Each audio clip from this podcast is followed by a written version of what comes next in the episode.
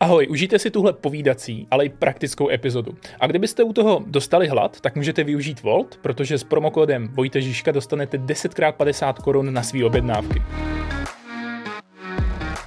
Ty jsi první člověk, u kterého jsem měl pocit, je ve financích, spravuje prostě miliardy a nakonec podle mě skončí někde v lese, v bydlení, v chalupě, v přírodě a budeš úplně odtržený od společnosti, protože jsme jako hodně alternativní týpek. Nevím, co bych na to měl úplně říct, protože mě moc nezajímá, co si lidi myslí, nebo co si dokonce já myslím. Mě spíš zajímá to, co je opravdu. Aha. Co je teď, tady. A je to podobné na té burze, lidi se pořád ptají, a ta tvoje otázka taky byla, že jo, kde budeš, kde skončíš. Lidi se ptají, co bude, co se stane, že jo, na burze. A z mýho pohledu je hodně důležitější to, co teď je. To, co je opravdu, protože to vyžaduje nějakou akci, nějakou odpověď, to je ta výzva. A takže k téhletý tvý poznámce toho moc nemám, protože mě to nějak moc nezajímá. No mně to právě přijde, takže to může být tvoje v uvozovkách konkurenční výhoda, že jsi jinačí než většina lidí, kterou jsem poznal zatím. Každý člověk je jiný než jiný člověk. Jsi víc jiný než jiní lidi, řekněme, pro mě. Jak říkám, mě to moc nezajímá, co jsem pro tebe. Dobře. Ale já si začnu úplně první otázkou, dost netradiční, protože já jsem na Patreonu ohlásil, že přijdeš a Tomáš z Patreonu se zeptal, co tě motivovalo věnovat se investování jako profesní dráze, tak co byla nebo je ta tvoje motivace? No, tak to se teď vracíme zpátky do minulosti, takže musíme říct, co byla. Že? Mm-hmm. A tenkrát vyloženě byla nějaký zájem, který nevím, jak úplně vzniknul, ale myslím si, že součást toho byl i nějaký strach, abych měl dost peněz, abych dokázal něco svým okolí i sobě. Takže to určitě byla motivace, ale svým způsobem ta činnost mě bavila v tom smyslu, že je taková dost nezávislá, že z mýho pohledu je spravedlivá, protože na burze nikdo dlouhodobě nedokáže manipulovat cenu na svou stranu, protože je to příliš velký systém, kde se ty lidi neznají vzájemně, takže tam nefungují žádný konexe, tyhle ty věci. To se mi na tom líbilo. A takže tam byla nějaká část tý vnitřní, nějaká ta vnější motivace ohledně toho výdělku, který mě pochopitelně nějaký zajímal, musí zajímat doteď, jinak by se to nedalo úplně dělat. Ale takhle svět funguje, svět má prostě nějaký kompetitivní kvality a je potřeba občas soupeřit. Nejenom o peníze, ale o hezký místo na bydlení a tak dál. A teď mě na tom víc a víc baví nebo motivuje to, že můžu možná pomáhat s tím jiným lidem. Je to pro mě víc a víc důležitý. Uvědomuji si to vždycky, když jezdím po těch setkáních, které třeba banka pořádá a můžu mluvit s lidmi, se kterými třeba jsem k ním mluvil před 5-6 lety, když ten fond vznikal a oni si to pamatují a oni tam přijdou znova. A na něco se mě ptají a třeba i vyjádří nějaký vděk za tu činnost, tak to je pro mě teď ta motivace, protože to je hezký. No, ono, Mikuláš, je potřeba říct, co vlastně děláš, že jsi portfolio manažer, kolik teďka spravuješ peněz? Ve fondu je momentálně asi 12,5 miliardy korun. Aha, takže spravuješ 12,5 miliardy korun a tvoje práce je, že vybíráš akcie, na to se koukneme, jak vlastně k tomu přistupuješ a ještě vysvětluješ lidem nebo těm investorům, co vlastně s těma penězma děláš, jestli tomu dobře rozumím. Součástí práce je, aby oni chápali, co mají nakoupeno, co je v tom fondu, jak podle čeho já ho řídím, jaký mám třeba pohled na nějakou makrosituaci. Takže součástí toho je i nějaké promlouvání k bankéřům, klientům, nějaké psaní měsíčních zpráv, kde to komentuju, nějaký třeba i výstupy do médií. Takže tohle je tak v kostce moje práce. A pochopitelně hlavní částí práce je ale ta analýza těch firem, to potkávání se s těmi managementy, jezdím na konference do zahraničí, abych ty lidi potkal v těch firmách, u těch malých firem, kterými já se zabývám. To je důležitý, ten osobní styk s tím managementem. Takže ta hlavní část je z pohledu té analýzy a toho zkoumání těch firem.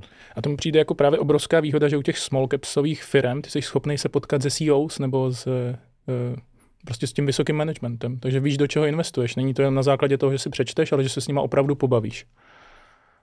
Na těch konferencích z nějaký velké firmy, ze Siemensu, z Microsoftu, bude vždycky nějaký člověk z oddělení pro vztahy s investory, když to u těch small capů, tam většinou ani takový oddělení nemají. Mm-hmm. Takže tam opravdu bývá ten finanční ředitel nebo šéf té firmy. No. To je výhoda a ona je to pochopitelně i nevýhoda. Každá věc má dvě strany, že? Každá mince. Ta firma zase je lidský uší, když by ten zakladatel třeba chtěl odejít, nebo by se mu něco stalo, tak pochopitelně na něm víc závislá. Takže ono to má vždycky A i B, ale z pohledu té analýzy pro mě je to užitečný, že můžu mluvit s těmi vrcholnými představiteli a právě nějak ohodnotit třeba i to, co oni s tou firmou chtějí dělat, proč ji poslali na burzu, jestli mají děti, které jim ji chtějí předat a tak dál. Nejenom ty finanční ukazatele, které oni komentují na nějakých výsledcích, ale pochopit nějaký větší ekosystém toho, jak třeba se chovají ke svým zaměstnancům a tak dále. A stalo se ti někdy, že by si vybral papírově firmu, řekl by si, splňuje to všechny mý požadavky, moje investiční tezi a tak dále, a pak by si viděl ten management a řekl jsi ruce pryč, tohle je špatná investice, nebo není to dobrá investice? A čím jsem starší, tak tím častěji začínám od toho managementu. Aha. Takže většinou to takhle nefunguje, protože já vlastně dost často se tu firmou vůbec dál nezabývám, když ten management mi nepřijde schopný, čestný. To jsou asi ty dvě první kvality, které se snažím nějak postihnout. A pomáhá ti v tomhle tom, že jsi vystudoval psychologii? Určitě mi nepomáhá to, že jsem ji vystudoval, ale možná mi pomáhá to, že se jí dál zabývám. Že mě zajímají věci třeba Karla Junga, jeho spisy a jeho žáků, že nějakým způsobem jdu po nějaké svojí cestě toho střetávání se nebo stýkání se s nevědomím, tak to si myslím, že mi pomáhá, protože to pomáhá člověku být právě v tom přítomném okamžiku a možná trošku líp vnímat to, co opravdu je. Ne to, co by chtěl člověk, jaký by chtěl, aby ty ostatní byli, jak by jako chtěl ty managementy vidět, ale opravdu je vidět tak, jak oni jsou. No to není snadná disciplína. Takže ti to pomáhá vidět pravdu, by se dalo říct. No, ono to totiž, to slovo, co teď je, to je vlastně synonymum pro pravdu. Dobře. Když jsme se spolu viděli na Vyšehradě nedávno, tak jsi mi řekl takovou hrozně zajímavou věc, že většina nebo velká část portfolio manažerů hedge fondů nejsou ani vystudovaní finančníci, že třeba studovali historii, filozofii, psychologii právě. Proč si myslíš, že to takhle je a dává to těm lidem edge právě v tom investování? Myslím, že to industry chápe, že ty se musíš odlišovat.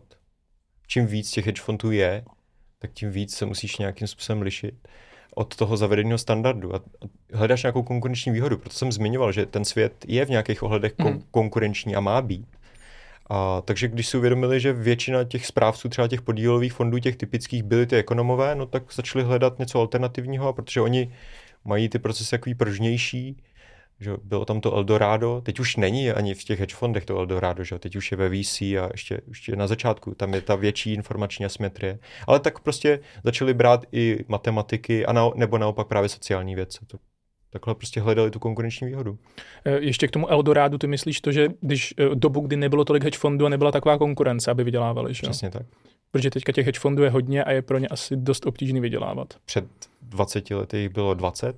Aha. Teď těch 2000, takže oni jsou teď v podstatě součást toho trhu, oni tvoří ten trh do velké míry, takže je pro ně složitý. Proto ta vsázka toho Buffetta, že porazí ten košík těch hedge fondů, protože on už chápal, že v té chvíli už je jich tolik a mají ty poplatky, takže bude pro ně velmi složitý.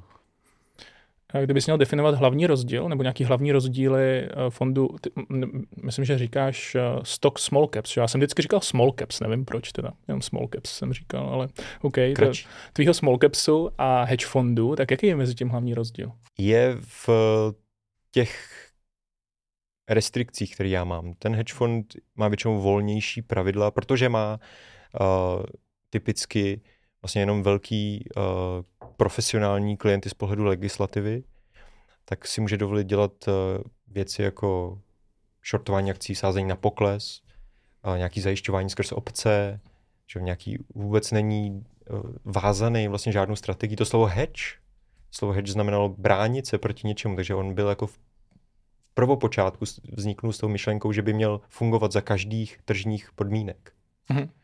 A když to ten můj fond tím, že je pro retailu, klientelu a má celkem vlastně jasně daný podmínky v tom statusu, tak je long only, to znamená pouze na investuju pouze na růst akcí, mám daný počet pozic, mám danou vlastně nějakou maximální koncentraci, že jo, nemůžu přesáhnout s jednou pozicí třeba nějakou procentuální hranici, nemůžu mít nějakou přes třeba 20% hotovosti ve fondu a tak dál. Je to dáno regulací, aby to byl otevřený podílový fond, retailový, takže tohle je ten hlavní rozdíl. Takže nemůžeš dělat takový divočiny, by se dalo říct. Tak. Vyvádět tolik, takže by ten tvůj fond měl být v uvozovkách bezpečnější. To nejde tak úplně říct. On by měl být z první řady by měl být pochopitelnější. Protože tím, že tu strategii tuhletu v čase nemění, tak aby lidé si mohli složit třeba svoji složku portfolia, chtějí nějakou část akciovou, nějakou dluhopisovou a tak dál. A v té akciové prostě chtějí být exponováni na dlouhou stranu, jo? Nechtějí řešit, protože tam mají třeba dluhopisy, tak vlastně jako když je pokles, jo, a třeba ceny dluhopisů rostou, tak se jim to vyvažuje tady, tak vlastně tu akciovou složku prostě chtějí mít takhle, orientovanou proti tomu akciovému indexu, tak to postaví z tohohle fondu, protože ví, že on se takhle bude chovat svým způsobem. Že se nestane, že ten fond bude 200% short a když půjdou akcie nahoru, tak ten fond půjde dolů. To se prostě u toho mého fondu nestane, protože já to ze statusu udělat nemůžu. Ještě abychom to upřesnili, ty jsi vlastně, ten fond vedeš pod bankou nebo pod RST Asset Managementem a jsi zaměstnancem banky, by se dalo říct. Investiční společnosti. Investiční společnosti, která teda je ale hodně připojená vlastně k bance, k České spořitelně, nebo k RST. Česká spořitelna distribuje fondy RST Asset Management. A ty jsi jednou na svůj blog napsal, že banky že jsou zbytečný, nebo že by nemusely úplně existovat, nebo už neplnějí svoji funkci. Jak jsi tohleto myslel? To bylo skoro před 10 lety. Aha. Název toho článku byl Má existence banky ještě smysl? A ta úvaha tenkrát vycházela z toho, že banky tenkrát byly velmi levný. Se obchodovaly po 10násobem zisku jako sektor. Což ti říká, že jde vlastně o sekulárně klesající biznis, když je pod 10násobkem PE. Takže jsem se ptal sám sebe, jak si to vlastně vysvětluju.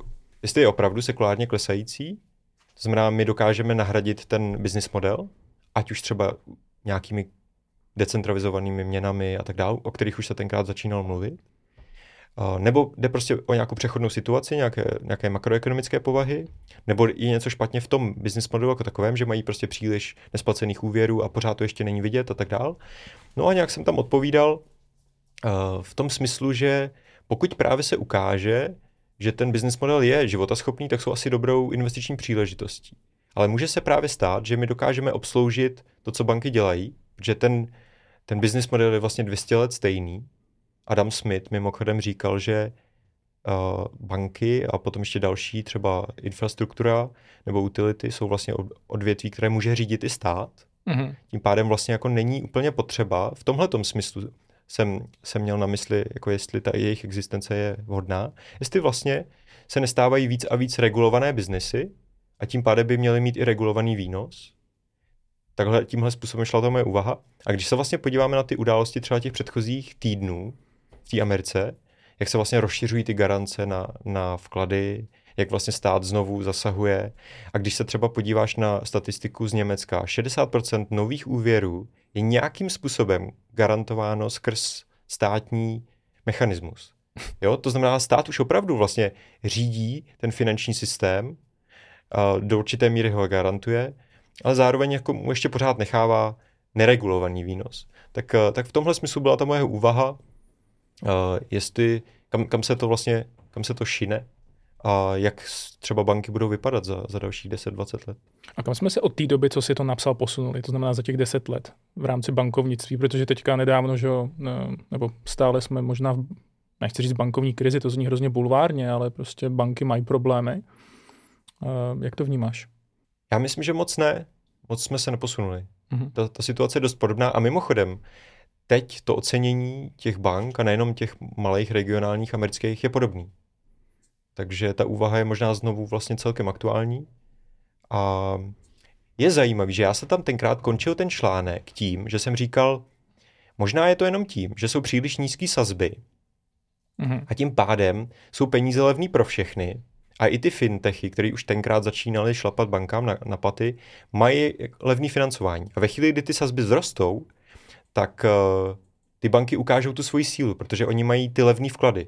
Ty lidi tam ty peníze mají, i když jako jim neplatili vlastně skoro nic na těch depozitech. Takže jsem říkal, až ty sazby vzrostou, tak se možná ukáže zpátky ta síla těch tradičních bank. A ono je to zajímavé, protože ona v loňském roce se ukazovala. Banky byly vlastně jedny z nejlepších sektorů, jak si vedly loni. Protože právě rostly sazby, banky byly schopní reprezovat ty úvěry, ale ten úrok na depozitech jim zas tak moc nerostl. A co je teď právě zajímavé, z čeho vznikla ta likviditní krize těch amerických bank, že ty lidi začali vybírat, protože najednou měli třeba jiný příležitosti, anebo ty peníze jednou už je potřebovali, že jo, ty startupy je potřebovali, docházelo jim financování. Ale v nějakých případech třeba u toho Charles Schwab, což není typická banka, ale je to vlastně broker, a taky žil z toho, že měl vlastně, platil na depozitech málo, tak najednou ty lidi začnou ty peníze vybírat, začnou je přesouvat, začnou se chovat ekonomicky, protože najednou jsou ty alternativy. A vlastně se tak jako úplně neukázalo, že ty banky z tohohle toho čerpaly, protože oni nebyli ochotní, nebo v nějakých případech schopní, prostě na těch depozitech zaplatit tolik, jako třeba nějaký jiný platformy nebo jiný fintechy. Takže je zajímavý, tahleta situace je zajímavý pozorovat tohleto konkurenční prostředí, je to fluidní, ale tohle je to, co teď vnímám. Já možná vnímám právě u toho bankovního sektoru, že se z toho trošku stává komodita, jo, z těch bankovních služeb, že nad tím budu přemýšlet, kde mám nejlevnější úvěr, tak tam půjdu. Podle mě banky se zuby nechty snaží z toho udělat pořád tu službu nebo udělat z toho něco víc, ale obrovská hrozba pro ně je, že ztratí ten kontakt s tím klientem a už se to bude, je to stejně, když kupuju letenky, že už skoro nekoukám ani třeba nízkonákladové letenky, řekněme, tak nekoukám, jaká to je společnost, ale koukám jenom na cenu. Mm-hmm. A to by pro ně mohlo být velký problém. A to je ale podstata bankovního biznesu, proto ten Adam Smith před 200 lety říkal, že by to dokázal obsloužit stát. Protože je to jako ze svým způsobem stejný business model už 200 let. Tam jako v tom opravdu retailovém bankovnictví ta inovace je mizivá. Tam prostě transformujete vklady na krátko do dlouhých úvěrů a za tohleto nějaký riziko, nějaký ten vlastně durační mismatch, si berete nějakou odměnu, jak jste schopni vlastně to řídit, to riziko. Takže tohle je ten business model, který je stejný 200 let. Já se teďka směju, když si představuju tu Českou poštu, jak je vedená státem, tak si představuju banku, jo, která je vedená státem, jako myslím komerční banku. Já nevím, jestli by to fungovalo. Stát není podle mě moc dobrý hospodář nebo podnikatel, ne? No, to je otázka, jestli jsou všechny obory nutný vést ziskově. Jestli nějaká věc není prostě veřejná služba, stejně jako vzdělávání, tak bys mohl říct, jako proto vzdělávání nefunguje, protože ho řídí stát, ale tohle je jako ohromná debata, ke které já bych se možná rád vyjádřil, protože my jsme si zvykli za posledních 30-40 let, že stát dělá všechno hůř, než soukromá sféra. No, skoro jo, no. Tak, ale možná z toho vyplývají nějaký teďko problémy, které se teďko začínají odhalovat. Jako to, že právě třeba najednou nejsme připraveni na tu energetickou transformaci, že právě zaostáváme v nějakých věcech, teď nemyslím Českou republiku, ale třeba Evropu proti Asii a tak. A ten problém je, že právě se vyprázdnil stát, lidi přestali chtít jít pracovat pro stát. To tak nebylo dřív. Ještě ve 40. 50. letech v Americe jako opravdu ty špičkoví absolventi chodili prostě do té FBI, prostě pro státní správu a tak dál. Ten rozdíl platový nebyl tak velký a ta prestiž těch prací prostě v akademii a tak dál byla nesrovnatelná s tím, co je dnes.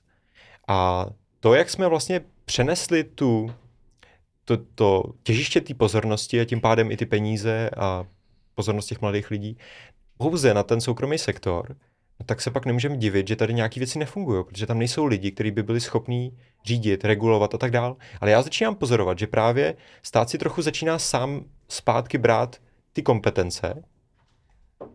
Za prvé třeba tou regulací, ve které Evropa je prostě vepředu jako světově, ale za druhý jako takovýma věcma typu, že začíná dělat opravdu kroky, které jsou zajímavé i pro ty mladí lidi. Jo, typu, že prostě opravdu jí zajímá ta zelená transformace, že ty lidi rozhodují o věcech, které jsou pro ně důležitý, že ten stát řekne, bude tady jízdenka, za 9 euro v Německu neomezená na vlaky. To je prostě státní opatření a najednou to dává smysl, že jo? Přesuneme trochu, jo, jako zasáhneme do toho volného trhu a přesuneme třeba tu pozornost k té městské hromadné dopravě a tak. Takže nebo třeba to zastropování těch cen plynu, ropy vůči Rusku. Že jo? Taky si lidi myslí, to nebude fungovat, volný trh prostě to přebije, že jo? A najednou ono to funguje docela dobře. Takže ten stát udělal něco, co dává smysl a on právě má hrát roli v určitých sektorech, právě v těch sektorech, které jsou takovýhle komoditní povahy, nezbytný, nepotřebují za stolik inovace a to je přesně to zajištění té energie, zajištění dopravy. Z mýho pohledu právě i třeba ten přenos v té finanční soustavě. Takže stát prostě má roli v té společnosti a možná jsme jenom trochu zapomněli, nebo jsme ji jako odsunuli hodně, hodně na stranu, no.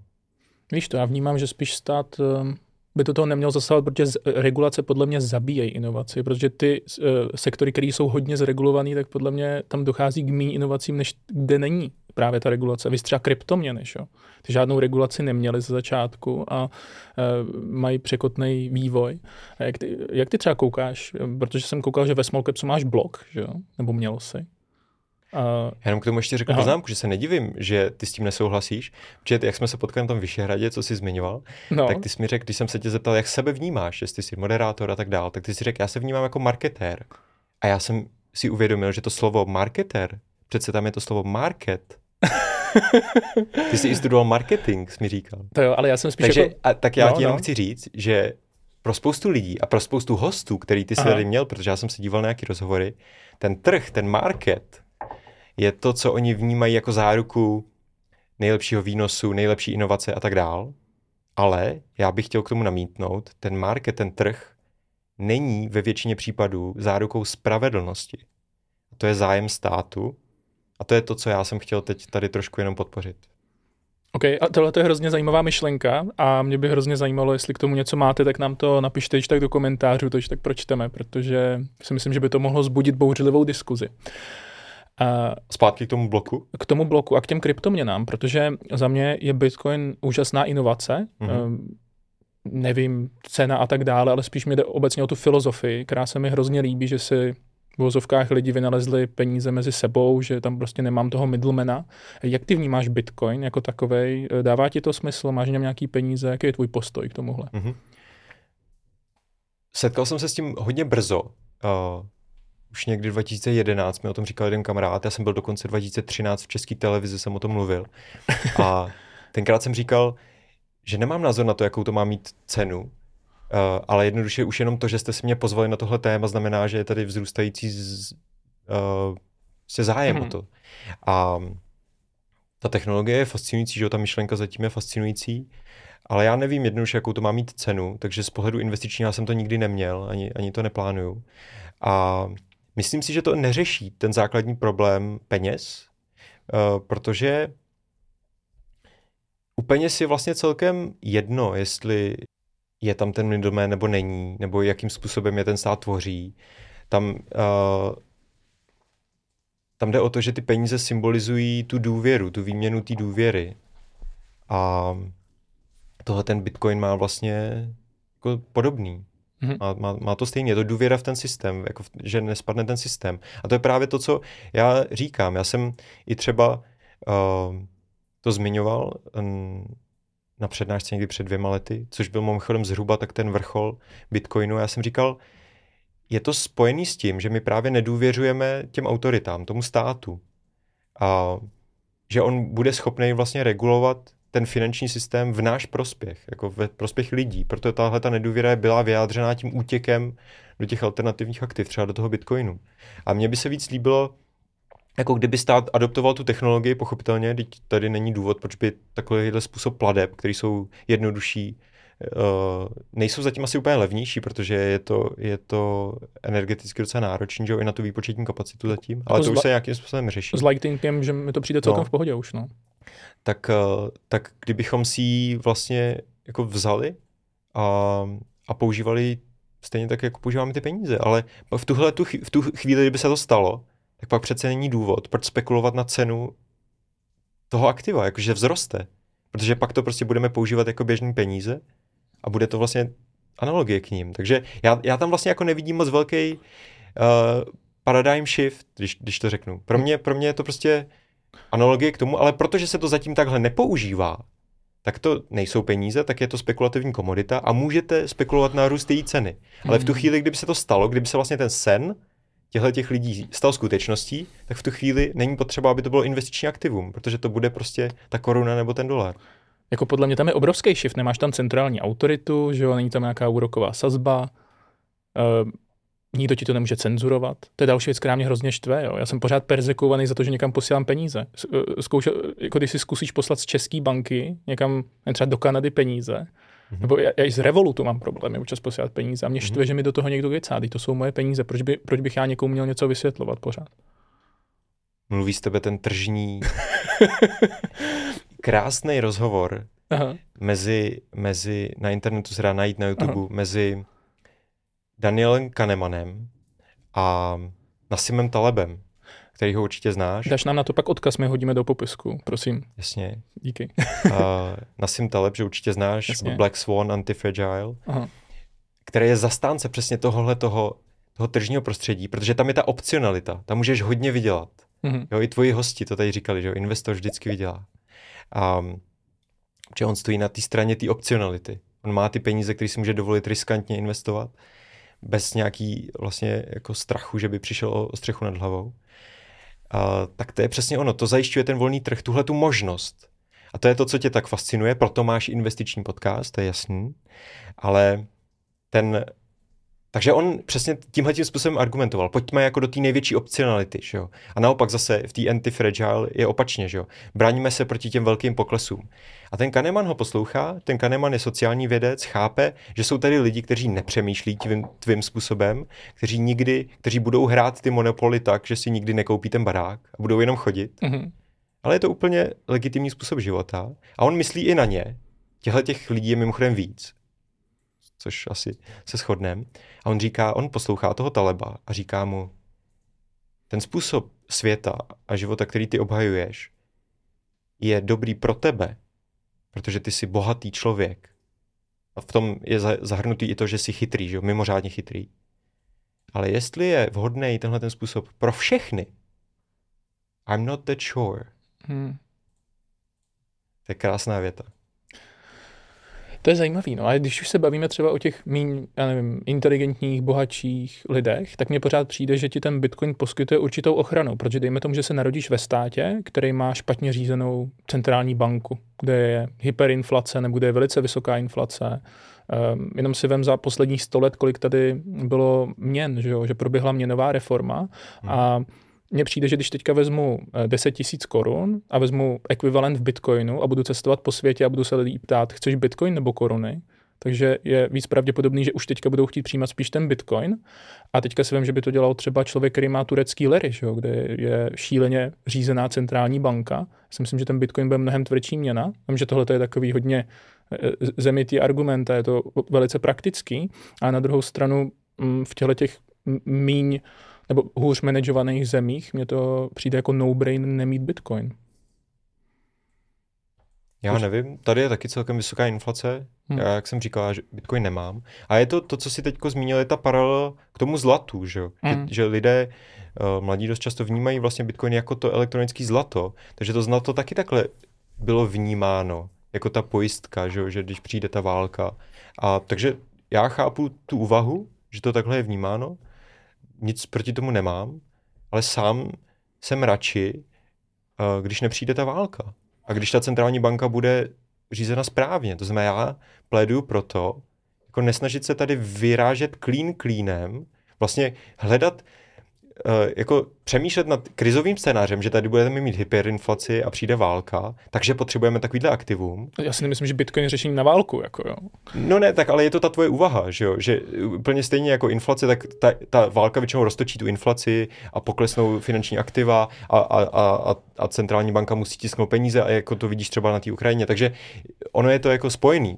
To je proč to zlato historicky bylo vnímáno jako ten safe haven. možná dám takovou paralelu. Je to stejně, jako kdybychom se bavili s příchodem internetu. Já jsem ti říkal, ten internet je super, protože mi ho nikdo nemůže zcenzurovat. Já si můžu udělat podcast, můžu se tam pozvat tady Mikuláše Splítka, portfolio manažera, můžu se optát na co chci. A před tím internetem, kdybych chtěl mít nějaký jakohle pořad a mluvit třeba k 10 000 lidem a nějak něco jako zanechat nějakou stopu nebo jim předat nějakou informaci, o který se nemluví, tak bych musel buď to za nějakou centrální autoritou, do rádia, do televize, ale přišel internet a nikdo mi nemůže zabránit v tom, že si tady v hozovkách mým youtuberským pokojíčku budu s někým povídat a že to budu vysílat. A to je podle mě stejný u Bitcoinu. Nikdo mi nemůže zabránit to, že budu přesouvat svůj majetek a to se mi na tom líbí. Takže myslím si, že těch úhlů pohledu nebo těch utilit je tam mnohem víc, než jenom tak, o kterým mluvíš. No kdo ti může zabránit posílat peníze? Může to nějakým způsobem se snažit ověřovat, ale zabránit? Jako já jsem měl třeba, zažil jsem zablokovaný účet a myslím si, že nebo i když si třeba posílám peníze na broukra, jo, který má účet zahraničí v Irsku, proč to tam není jako, proč to nefunguje jako poslání mailu dneska? Proč to trvá 2 dny? Ten bankovní systém, to přesně ukazuje, že není ještě jako dobrý. Jako přes ten Revolut to jde hned? Já si to posílám přes Revolut. No jasně, záleží, jakýho máš brokera, ale mně přijde, že mail můžu přeci poslat komukoliv na světě hnedka, že když budu vysílat podcast, tak můžu vysílat kdekoliv na světě a když mám Bitcoin, tak ho můžu poslat komukoliv na světě, což není až zas tak jako častý případ, že bych to dělal každý den, ale tu možnost mám a u těch klasických peněz, tak ty mi tyhle tu možnost 100% nedávají. No právě, protože, jak jsem zmiňoval, oni zajišťují i jiné funkce, právě třeba nějakou odolnost toho systému, to, že třeba někdo může tu transakci reverzovat, když se spleteš. No, to jsou teď ty věci, že lidé pošlou tím bankomatem ten Bitcoin a už to je nedohledatelný, že už to nikdo nevrátí. Takže, protože právě ten stát myslí i na tyhle ty lidi, jo, který pravda. Třeba... Jo, ty pořád, vracím se k tomu slovu market, trh, ten zajímá efektivita. Jo. Ale jsou i jiný kvality a tady u tebe, tady v tom pokojíčku, to nebývá moc často zmíněno, protože ti lidé prostě profitují z efektivity. Ale jsou i jiný kvality, jako třeba odolnost, jako třeba spravedlivost, jako třeba nějaký sociální smír, který prostě mají jinou cenu, jinak se zajišťují. A já jsem právě spojil s tou rolí toho státu, protože pro mě dost často on vlastně je tím představitelem těchto kvalit. Abych to nějak uzavřel, já osobně mám rád oba systémy, což vlastně naštve obě skupiny, ale mně přijde, že můžou koexistovat a že to může být prospěšný pro všechny. Ale že určitě dobře, že jsou dva tady už teďka, že mám tu decentralizovanou a tu centralizovanou možnost. Není právě vůbec potřeba dělat žádný protiklad mezi ty věci. Je to tak. Hele, slyšel jsem, protože jsem si dělal samozřejmě research, tak jsem slyšel od lidí ze spořitelny, že jsi měl nějaký webinář někde nedávno a tam si řekl jako příklad špatného produktu nebo nevýhodného, že je pojištění. Nebo pojistky. Já jsem říkal, že osobně s tím nesouhlasím. A co se ti nelíbí na pojištění? Nelíbí se mi na pojištění, že ten koncept jako takový vytváří strach z mýho pohledu. A vždycky jde o tu míru. Jo, ta myšlenka začala celkem rozumně. Právě z pohledu té odolnosti toho systému, že když si budu odkládat nějakou malou část, čo, tak budu pak schopný vystát nějaký problém v tom systému, že ty ostatní mi pomohou. Ale když se to dostane přes míru, a to podle mě třeba v nějakých případech toho životního pojištění třeba je, že vám to někdo prodává s tou myšlenkou, jako co když se vám stane tohle a tak dále. Jo? Je tam vyloženě ten strach, je ten motivátor a vy na to pak jako myslíte a co když to máte pod pojištění, tak už je to příliš mnoho. Stejně tak jako já třeba osobně málo chodím k lékaři. Myslím, že je skvělý, že ta možnost tady je, ale já ji využívám velmi málo a snažím se prostě svůj život zařídit jinak. Tak i tohle pro mě je něco, co už se dostalo za hranici toho, kdy je to prospěšný. Nemáš kvůli tomu v bance problémy, že řekne, že pojištění není úplně dobrý? Já říkám spoustu věcí, které jsou mým názorem a mně se líbí, že ve firmě, který pracuju, se pluralita názorů nepotírá. Naopak občas se vítá a ty naše diskuze jsou dost často vyostřený a mně se to líbí. Takže nemám s tím zatím žádný problém. To je dobře. Já jsem taky nikdy neměl problémy, jenom jednou teda, když někdo tady na podcastu řekl, že by nešel do banky investovat 1000 korun měsíčně, že to na to nejsou úplně banky připravený. Tak vím, že se to někde řešilo, že se na mě někdo stěžoval, že to takhle není a že bych jako neměl pracovat v bance, kde už já teďka nejsem, ale ne kvůli tomuhle. Ale jinak si myslím, že to bylo vždycky úplně v pohodě. Ty jsi jednou napsal článek, že algoritmy nepředeženou investory nebo nenahraděj. Proč si to myslíš? Algoritmus vychází z historických dat. Je tam ta krásná filozofická otázka, jestli se dokážeme odsvobodit od toho, co bylo. A algoritmus nemůže. Ten prostě jenom nekonečně variuje a opakuje to, co bylo. Ale inteligence je jiný povahy, z mýho pohledu. Ona vnímá, dokáže vnímat to, co právě je, jako nějakou novou kvalitou. Ona vnímá nespojitě, nekauzálně. Ona vám dokáže říct, jestli s člověkem, kterýho jste viděli 3krát, máte žít, že jo? To vám dokáže říct inteligence. To žádný algoritmus, žádný seznamovací algoritmus toho Tinderu, který jste zmiňovali v nějakém předchozím dílu. Ty fakt posloucháš, to je hezký. Jsem se připravoval. tak vám říct nedokáže. Takže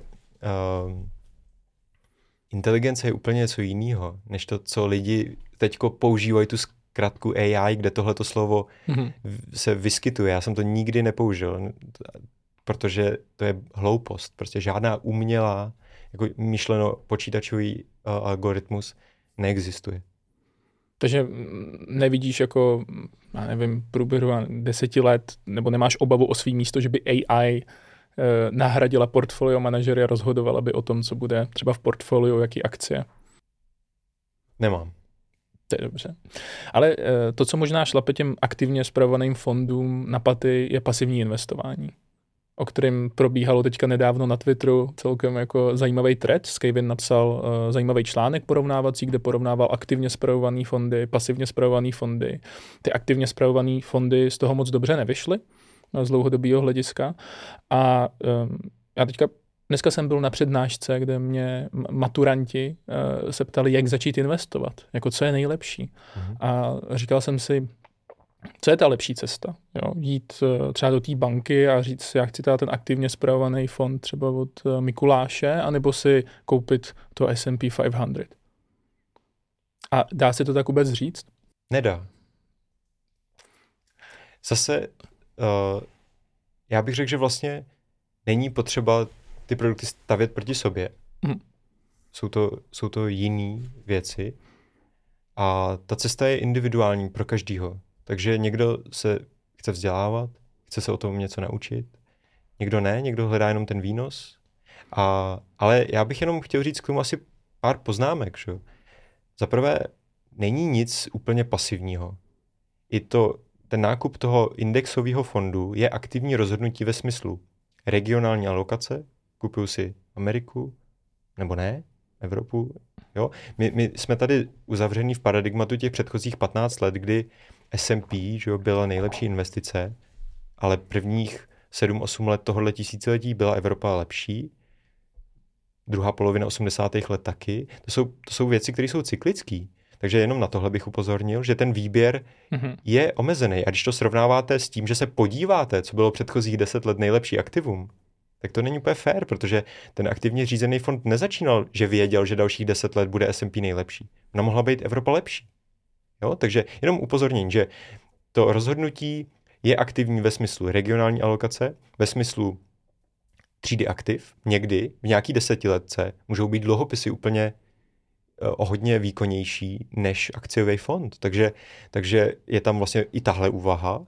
Je tam úvaha toho, jak navážit ty firmy, protože vy můžete mít to S&P 500 buď vážený kapitalizací, to znamená, že ty největší firmy vlastně, to znamená, že ty největší vám dávají největší váhu a tím pádem hrajete vlastně zároveň i momentovou strategii, protože ty větší se stávají větší i ve vašem portfoliu. A momentová strategie mimochodem dává smysl, ale je relevantní strategie do nějakého právě paradigm shiftu vždycky. Takže zase je tam už tahle úvaha, protože můžete mít taky S&P equal weighted, stejně vážený, kdy máte ve všech firmách v těch 500 stejnou pozici. A to mimochodem taky právě není vždycky výkonnější, než, nebo někdy je výkonnější, než to kapitalizačně vážení. Takže tam je několik aktivních rozhodnutí, který si jenom ten člověk, který říká, že to je pasivní věc, že se tím zabývá 2 minuty měsíčně, neuvědomuje možná. Nebo je nebere v potaz. A potom nevím, jestli tenhle ten člověk je úplně ten nejlepší, aby s tím radil. Když to říká na YouTube, tak určitě ne. nebo v investičním podcastu. Přesně tak. Takže to jsou ty rozhodnutí u toho ETF-ka. Jo? No a u toho aktivního fondu, tam jsou pochopitelně rozhodnutí jiný. Tam za to platím vyšší cenu, výrazně vyšší. Proto prostě velká převládající většina těch aktivních fondů nepřekonává v tom zpětném pohledu to nejlepší teda aktivum, vybráno zpětně. Ale zároveň jsou tam i fondy, které zase naopak výrazně překonávají, že jsou lidé, kteří to dlouhodobě dělají nad to statistickou úroveň, Soros, Druckenmiller a tak dál. Takže tam je tahleta šance, za kterou člověk něco platí, zároveň získává i něco jako z produktu, to znamená, může se o tom něco naučit, protože já jsem třeba osobně si taky koupil ETF-ko už asi před 15 lety na DAX. Několikrát a já jsem to nikdy nevydržel držet. Mně to nějakým způsobem přišlo, že já vlastně nevím, co mám, že nejsem schopný usledovat všechny ty firmy. A protože mě to bavilo osobně a chtěl jsem podporovat ty jednotlivý lidi, tak jsem vždycky sklouznul k tomu, že jsem to ETF-ko prodal a koupil jsem si ty jednotlivý firmy. No jasně, a tak jsi portfolio manažer, dáš stock picking. A tenkrát jsem byl retailový investor. Ale bavilo tě to, že jo, jako dělat. Tak. A to je to, co říkám, že tady u téhletý práce je trošku něco jiného. Není tam prostě jenom ta čistě finanční motivace, je tam i to, že se člověk může něco naučit, že mu třeba ten manažer napíše to, jak tu situaci vnímá, a jednoduše může ten index překonat. A třeba v případě toho mýho fondu, nebo třeba v případě mýho osobního portfolia, já jsem ti posílal statistiku, to můžeš klidně... Na to se podíváme na všechno. Podíváme se na to. Tak se to zatím daří, takže z mýho pohledu má smysl se obracet ke světu aktivně. A ještě jestli k tomu mám jednu poznámku, to je totiž zajímavý, co si řekl, že ty mladí lidi se na to ptali.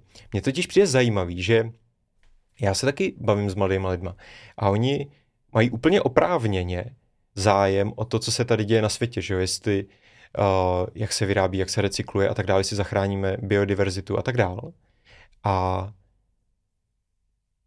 Takže jim není jedno, co dělají, jak cestují, co vlastní. A pak najednou, když jde teda o jejich peníze, tak oni říkají, kupte si indexový fond. Ale oni ví, že v tom indexovém fondu jsou i ty ropné firmy, že tam jsou ty tabákové firmy, že tam jsou ty firmy, co vyrábí zbraně.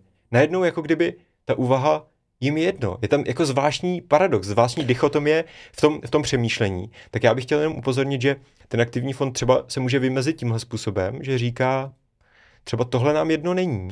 A já třeba takhle pracuju právě s tím, na co jsme narazili, že mně není jedno, jací lidé ty firmy řídí. Beru. Ty můžeš mít ale ETF-ko ESG friendly, to je první věc, tím je vlastně vyřešený ten problém toho aktivního, pasivního, jestli to je... No ale pak, ta úvaha, ten výběr... Je aktivní, ano. Je velmi aktivní. Ano. Takže tam už se jako ztrácí ten argument toho, že proto nemusím nic dělat a zůstává tam ten argument té ceny, to je jasný. Ale už je jako znova, není dobrý... Je potřeba dát do kontextu nějaký věci, protože ty jsi řekl, nějaký aktivně spravovaný fondy překonávají index, benchmark, jo, to je ještě potřeba taky rozlišit, co je index, co je benchmark, že jo, protože tam je rozdíl, ale těch fondů je kolik, 10% dlouhodobě, jako na nějakým 10letým, 5letým horizontu, jejich sakra málo, pro mě jako pro obyčejného investora. Plus si myslím, že máš představu o tom, že se lidi zajímají o svoji investici, takže by si četli tu měsíční zprávu nebo roční zprávu, takže těch bude úplný minimum. Protože já jsem dělal investičního bankéře, skládal jsem portfolia a většinu lidí zajímala jedna věc. Oni se chtěli kouknout takhle na ten výpis a viděli tam to plus a tím to pro ně haslo. A oni vlastně platili toho investičního bankéře za to, aby se o to postaral, aby to bylo v pohodě. A oni taky platili za to, že chtěli mít klid na duši, protože měli strach, tak se chtěli zeptat, když přišla nějaká krize nebo přišel prostě propad, tak co se děje, já jsem jim to vysvětlil a bylo to vyřešené. A já se právě ještě v rámci toho aktivního a pasivního investování chci dostat jedné myšlence, kterou máš ve svý knížce, kterou tady ukážu, kdybyste si chtěli přečíst další knížku o investování, tak Mikuláš napsal její formou audioknížky. A ty tam zmiňuješ v rámci aktivního a pasivního investování jednu věc, a to efektivitu a neefektivitu trhu. A to, že lidi nevěří v neefektivitu trhu a kvůli tomu investují pasivně, což mně přijde jako, že vlastně neznám člověka, který by se na základě tohle rozhodnul pro pasivní investování, ale mně spíš přijde, že většina lidí se rozhodla pro pasivní investování, protože statistiky a čísla hovoří absolutně jasně, to aktivní investování, u aktivního investování mám nižší pravděpodobnost lepšího výnosu, než u toho aktivního. Mhm, samozřejmě. Ale je to stejný, jako když dám třeba analogii, budu mít obrazy, můžu se jima zabývat aktivně a občas nějaký koupit. Ve většině případů se spletu, zvlášť když se v tom nevzdělám, takže pro mě bude vždycky důležitý, nebo vždycky statisticky lepší pro mě by bylo si koupit tu roční pernamentku do Tate a chodit se dívat do té galerie na ten průměr, na ten vybraný, na to, co historicky fungovalo. A budu vlastně, nějakým způsobem mě to potěší, že jo, budu tam vidět ten průměr a nestratím nic. Ale jako přicházím o tu možnost, že se za prvé o tom naučím něco víc, když budu vybírat, za druhý třeba za těch 20 let budu mít doma nějaký dílo, takže to samozřejmě nebude dělat většina lidí takhle, ale jsou lidi, kteří to takhle dělat budou, a přece je to úplně jako legitimní úvaha. Je to v pohodě, ale je to v pohodě. Pro mě, pro většinu populace, která chce nějak investovat, tak ona nechce řešit výroční zprávy, nechce řešit úplně to, co se děje na trhu, ale chce to dát někam, kde má vysokou pravděpodobnost výnosu, a což je právě podle mě to jsou ty pasivně spravované produkty, ne ty aktivně.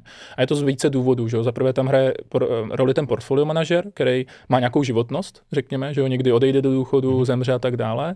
A další věc jsou poplatky ještě vysoké, no, že jo, které jsou zmiňované, ty jsou klíčové. A ty poplatky mně přijdou i v rámci bank, jako minimálně české, když se podívám na ty správcovské poplatky nebo na tu celkovou nákladovost, že mě ubírají jako obrovskou část té mý investice. Tobě třeba přijde tvůj fond levnej, když do něho investuju v České spořitelně? Tohle není otázka, která přísluší mně. Přijde tobě předplatný tvýho podcastu levný nebo ne? Myslím si, že to je extra dobrý deal, protože tak můžu argumentovat. Tak. Jo? A já si myslím, že to jednoduše odráží to, co jsou lidé ochotní zaplatit. Aha. Protože když teda jsme zůstali v tom tržním prostředí, a teď se bavíme o tom, který není regulovaný, ty lidi si mohou koupit ETF, mohou si koupit fond, tak ta strategie toho pricingu odráží nějaký parametry. Jo?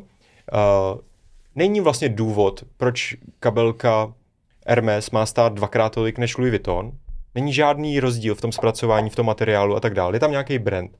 Ale i třeba u tohohle, protože to není brandová věc, i u třeba u retailového obchodu, jídla a tak dále, tak jsou různý parametry, proč mají jiný obchody jinou cenu. Třeba večerka je dražší, protože má méně sortimentu, ale zase je více dostupná. Takže jsou tam nějaký parametry. Ceny, dostupnosti, služeb u toho a nějaký šíře toho sortimentu. Takže ta banka očividně soupeří jinak, nesoupeří jenom cenou, soupeří třeba tou dostupností, že má pobočky, že pořádá takovýhle akce, to znamená lidé přesně se mohou s někým poradit. My s kolegy prostě objedeme několik stovek setkání ročně, takže tam je tohle, jsou tam nějaká služba, třeba ten člověk dostává měnové zajištění v případě toho fondu, takže tohle je věc třeba, která by se ti dělala těžko u toho ETFka, nebo by byla výrazně dražší než na úrovni toho fondu, takže zase nějaká služba, která možná trošku ospravedlňuje tu cenu, takže já jednoduše nemám na to odpověď. Jako měnové zajištění není drahý teda u ETF, to máš za 0,2 třeba ročně. Měnový zajištění koruna dolar, no jasně. Tak to záleží, jaký je měnový diferenciál. No, ale jako stojí tě, nevím, když si zajistíš měnový riziko na Portu, tak to bude třeba 0,3. Jo, to furt jako tu zprávu za ty 2% podle mě, protože... Ne, tak já jsem neříkal, že to je celý. Jo, já jsem jenom říkal, že měnová... Poplatková politika je prostě součást podnikání v neregulovaném odvětví. Tady se nebavíme, že si to někdo musí přece koupit nebo nemusí.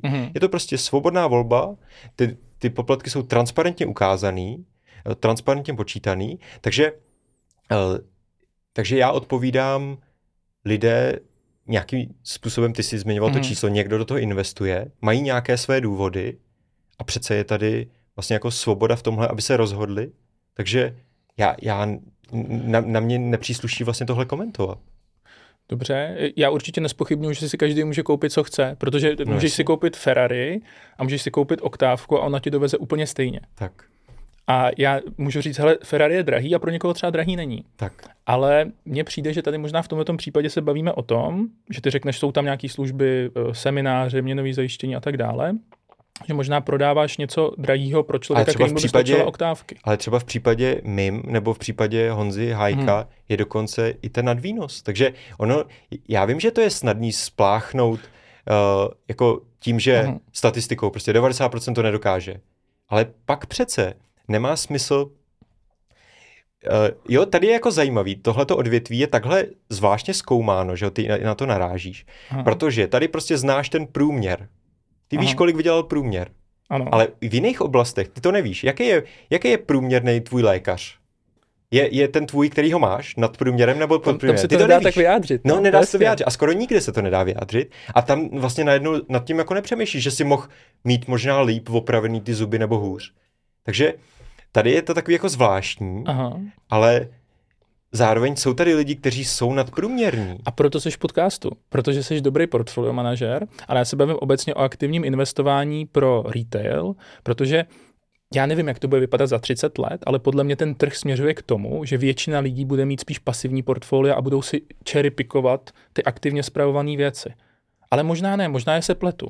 Ale jenom abych divákům jako vyjádřil, proč třeba se bavím o těch poplatcích. Jo? Já jsem čerpal, nevím, jestli si četl Od rozbitýho prasátka průvodce pro pasivní investování. Nečetl, ale pochopitelně ta síla je toho poplatku je velká, pokud ten člověk to neřídí tak, aby si na to vydělal. Že? To je zřejmé. Je to tak vidět. Jo?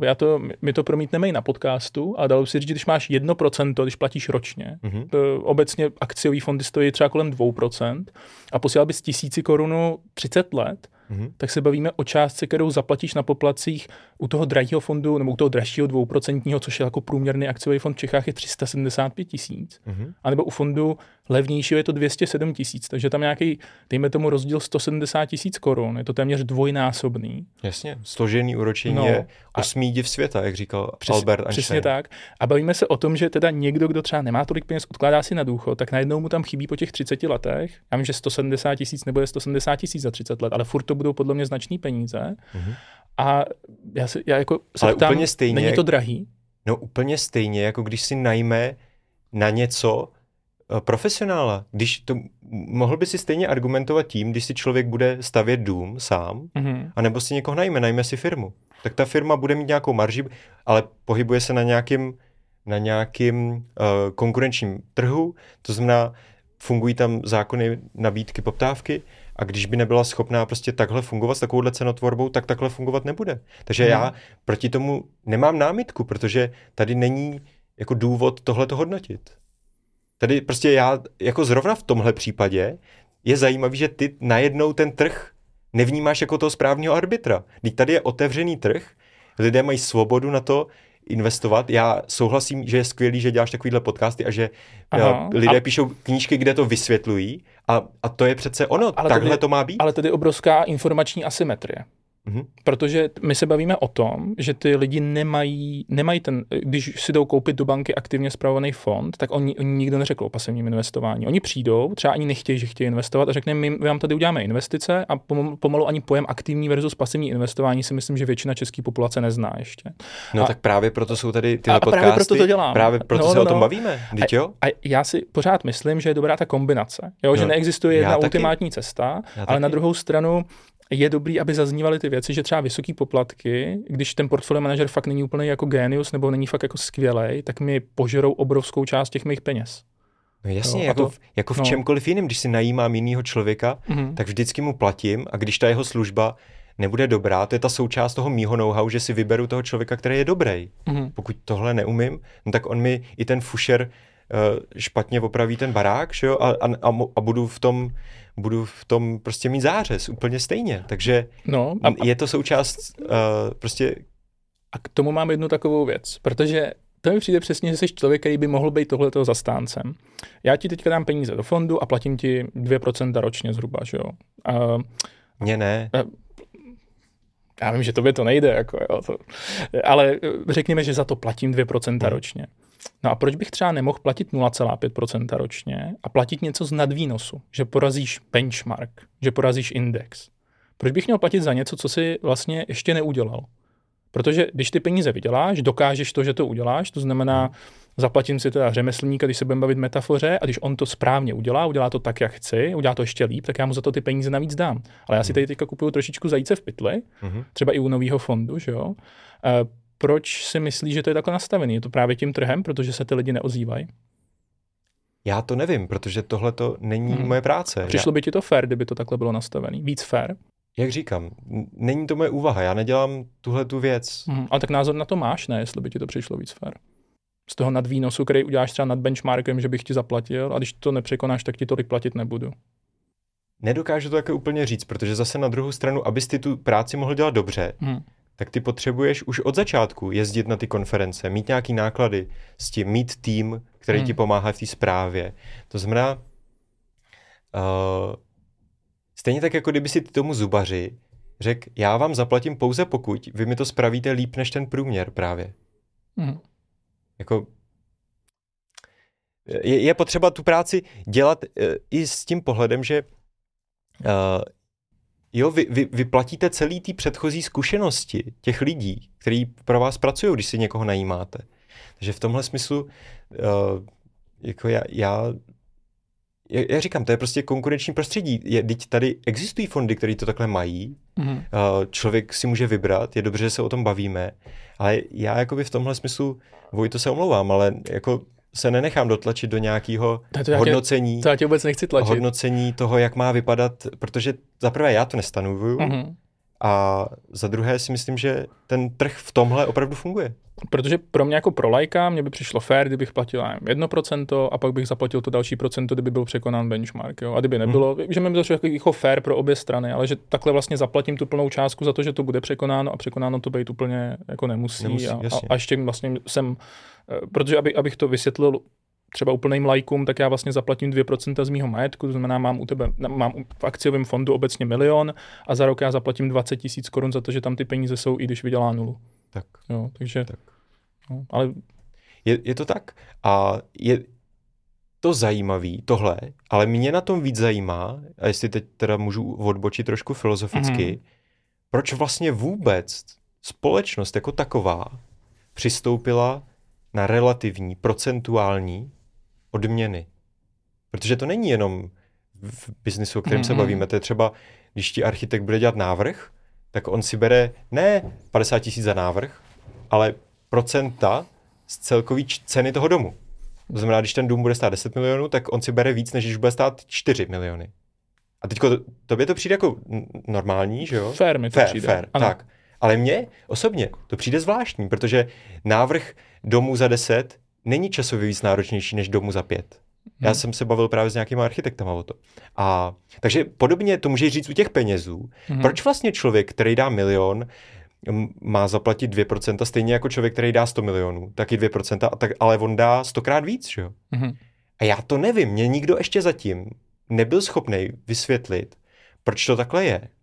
Ale ono to tak je i na té druhé straně, že jo? I daně jsou vlastně takhle postavený, že člověk, který prostě vydělává 10krát tolik, tak platí 10krát větší daň. A pro mě je to zvláštní, protože to celý ten systém, a to bychom museli jít opravdu hodně zpátky, protože už někdy v 11. 12. století mimochodem křesťanský kněží tohle to zpochybňovali, jestli je to vlastně dobrý způsob počítání úroku. To je super, že jsme se dostali od aktivního investování ke křesťanským kněžím. No ne, tak ty si říkal slova jako, jestli mi to přijde fair, vlastně se vracel k té spravedlnosti. Tak já ti říkám, že mě vlastně celý tenhle ten systém, který je postavený na relativním zhodnocování majetku, protože tím pádem to znamená, že tam potom skokově roste hodnota majetku, ale zároveň potom skokově daníš, tak mně to přijde zvláštní. Protože já si jednoduše myslím, že třeba i z pohledu těch daní, ty jako nemůžeš využívat tu silnici 100krát víc, než člověk, který vydělává 100krát míň. Jo, používáte ji celkem jako podobně. Jo, takže ono prostě, tahleta asymetrie není jenom na té straně toho výnosu, to složení úročení, ale ona je vlastně, ta asymetrie v tom relativním v tom procentuálním danění i vlastně na té straně toho odebrávání, té distribuce. A mně to celý vlastně přijde celkem zajímavý a vlastně s tím nesouhlasím. Ale to už je asi věc, která je úplně mimo nás. Já nevím, mě fakt nikdo nebyl schopný vlastně říct, proč to takhle má být. OK, mně přijde zajímavá třeba jedna věc, že jsme se bavili o tom článku z Kejvina, jo, který tam porovnává ty aktivně spravovaný a pasivně spravovaný fondy. Ty z toho vycházíš, nebo tam je Honza Hájek vlastně, který z toho vychází celkem dobře, mi přijde, jakoby, že to porovnání, a ono tam je jedna věc, řeší se benchmark versus index, jo, což je zásadní věc. Tam k tomu mě teda padá otázka, proč nevybrat jako lepší benchmark, který vydělává víc, abych jako měl co překonávat, ale chápu. Počkej, teďko nerozumím. Proč, když si založím akciový fond a řeknu, nechci být srovnávaný se S&Pčkem, protože mám jiný benchmark? No, protože já mám jinou strategii. Já osobně třeba mám 70% v Evropě a 70% v Americe a 30% v Evropě, tak nemůžu být srovnávaný přece se S&Pčkem, protože mám třetinu aktiv v Evropě. Takže u tebe mi to určitě sedí. A Honza to má podobně, ten má taky jiný benchmark, že má 20% v Evropě. Aha, to je pravda. A třeba ale u ČSOB, že akciovýho, tam to je prostě rozsáhlej celosvětový fond. A u toho podle mě srovnání s celosvětovým indexem, který si fakt můžu koupit úplně za 0,0 přes toho broukera nebo přes Portu, tak je na místě, ale ten jeho výnos je poloviční. No tak ten manažer neudělal dobrou práci. No. Přesně tak. A to marketování tam je, kupte si všechno v jednom fondu, máte celý akciový trh, takže tam je to prostě takhle marketovaný, ty lidi zaplatí ty drahý poplatky a pak úplně jako primitivní strategie jednoho ETFka je schopný to dobře překonávat. Jo. A tam je hrozně důležitý cherrypickovat právě ty dobrý portfolio manažery. A to, co na tom článku, který dám do odkazu, mě překvapilo hodně, takže se tam, nebo překvapilo, já jsem to věděl, ale přišlo mi zajímavé, že tam je třeba vyhodnocený český hedge fond Vltava Fund, který od začátku vydělal 0,7% ročně. Má PA, to znamená za 19 let mi vydělal míň než spořící účet. Že jo? Ten portfolio manažer je Daniel Gladiš. A já si pak říkám, jak teda poznat toho úspěšného portfolio manažera nebo neúspěšného, protože Dan o tom umí krásně mluvit, já jsem napsal, že knížky a tak dále, možná, že je víc marketér než portfolio manažer, já nevím. Ale otázka je, jak vlastně mám poznat toho dobrýho portfolio manažera nebo ne. To je validní otázka. Velmi dobře na ní odpovídal Thomas Phelps ve své knížce a on říkal několik bodů. On říkal, za prvé, vám ten manažer musí být schopen argumentovat svoji strategii v tom smyslu, jak se právě bude odlišovat od toho srovnávacího indexu, od toho benchmarku.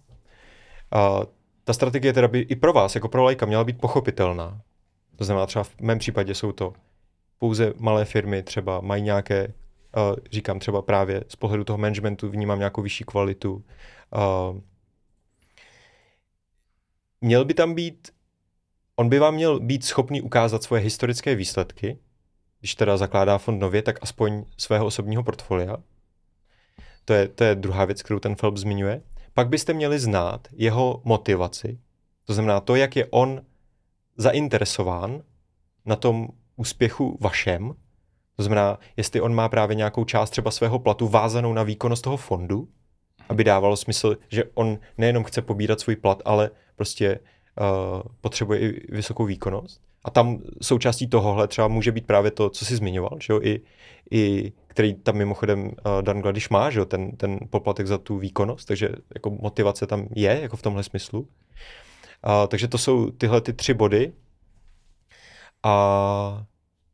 No a potom vlastně další věci asi v jakémkoliv jiném podnikání, jako když si právě budete vybírat toho zubaře nebo toho stavaře, tak nějaká reference a vlastně jako i způsob ho vidět, mluvit s ním a i třeba jako v tom smyslu, co napsal a tak dál, podívat se do historie, tak všechno tohle přece nějakým způsobem vám dává možnost toho člověka posoudit. No. Podle mě tvoje silná stránka je mluvit o investičních tezích a jak bych to řekl, promítat to pak právě do těch investic. A když jsme se spolu viděli, tak ty si říkal, že mluvilo se o investiční tezi, lidi budou jíst víc doma než v restauracích. A to mi přišlo úplně geniální, mohl bys to nějak zopakovat nebo říct, jak jsi to myslel, jak na tomhle tom třeba jde vydělat. No to byla třeba investiční teze, kterou jsem měl ve fondu vyjádřenou firmou Rational, německou firmou, která dělá multifunkční konvektomat, se tomu říká, to jsou takový ty velký vařiče, ale který se používají pouze v restauracích. Doma si to nekoupíte, protože to stojí 8 000, 10 000 euro.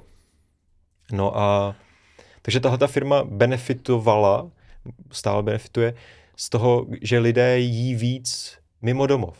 Když se podíváš na graf, na statistiku toho útraty vlastně za jídlo v supermarketech a v restauracích, tak někdy v 70. letech se to poprvé protlo a od té doby už vlastně roste ten podíl v restauracích.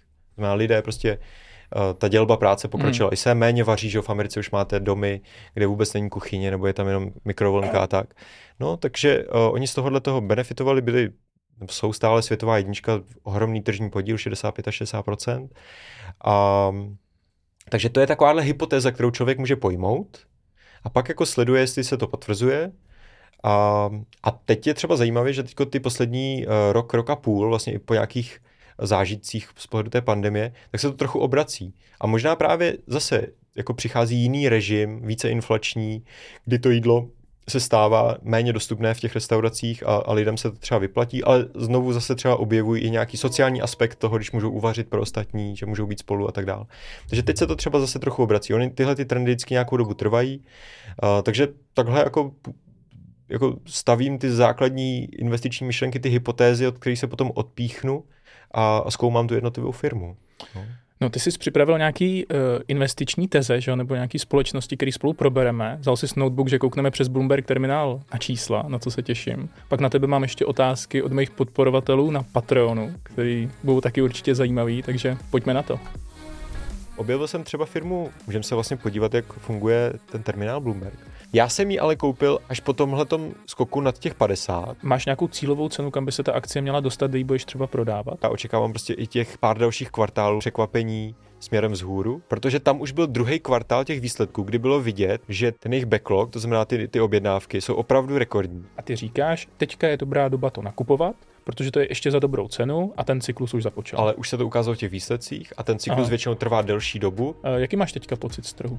Takže já spíš budu prodávat jako na nějakým takovýmhle horizontu. Takže ty překonáváš index S&P 500. Já si myslím, že třeba dolar teď bude trpět. Který knihy doporučuješ?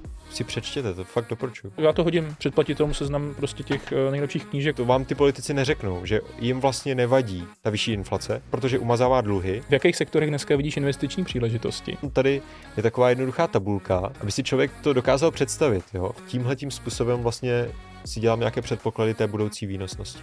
Ty nám nasdílíš tuhle tabulku? Jo.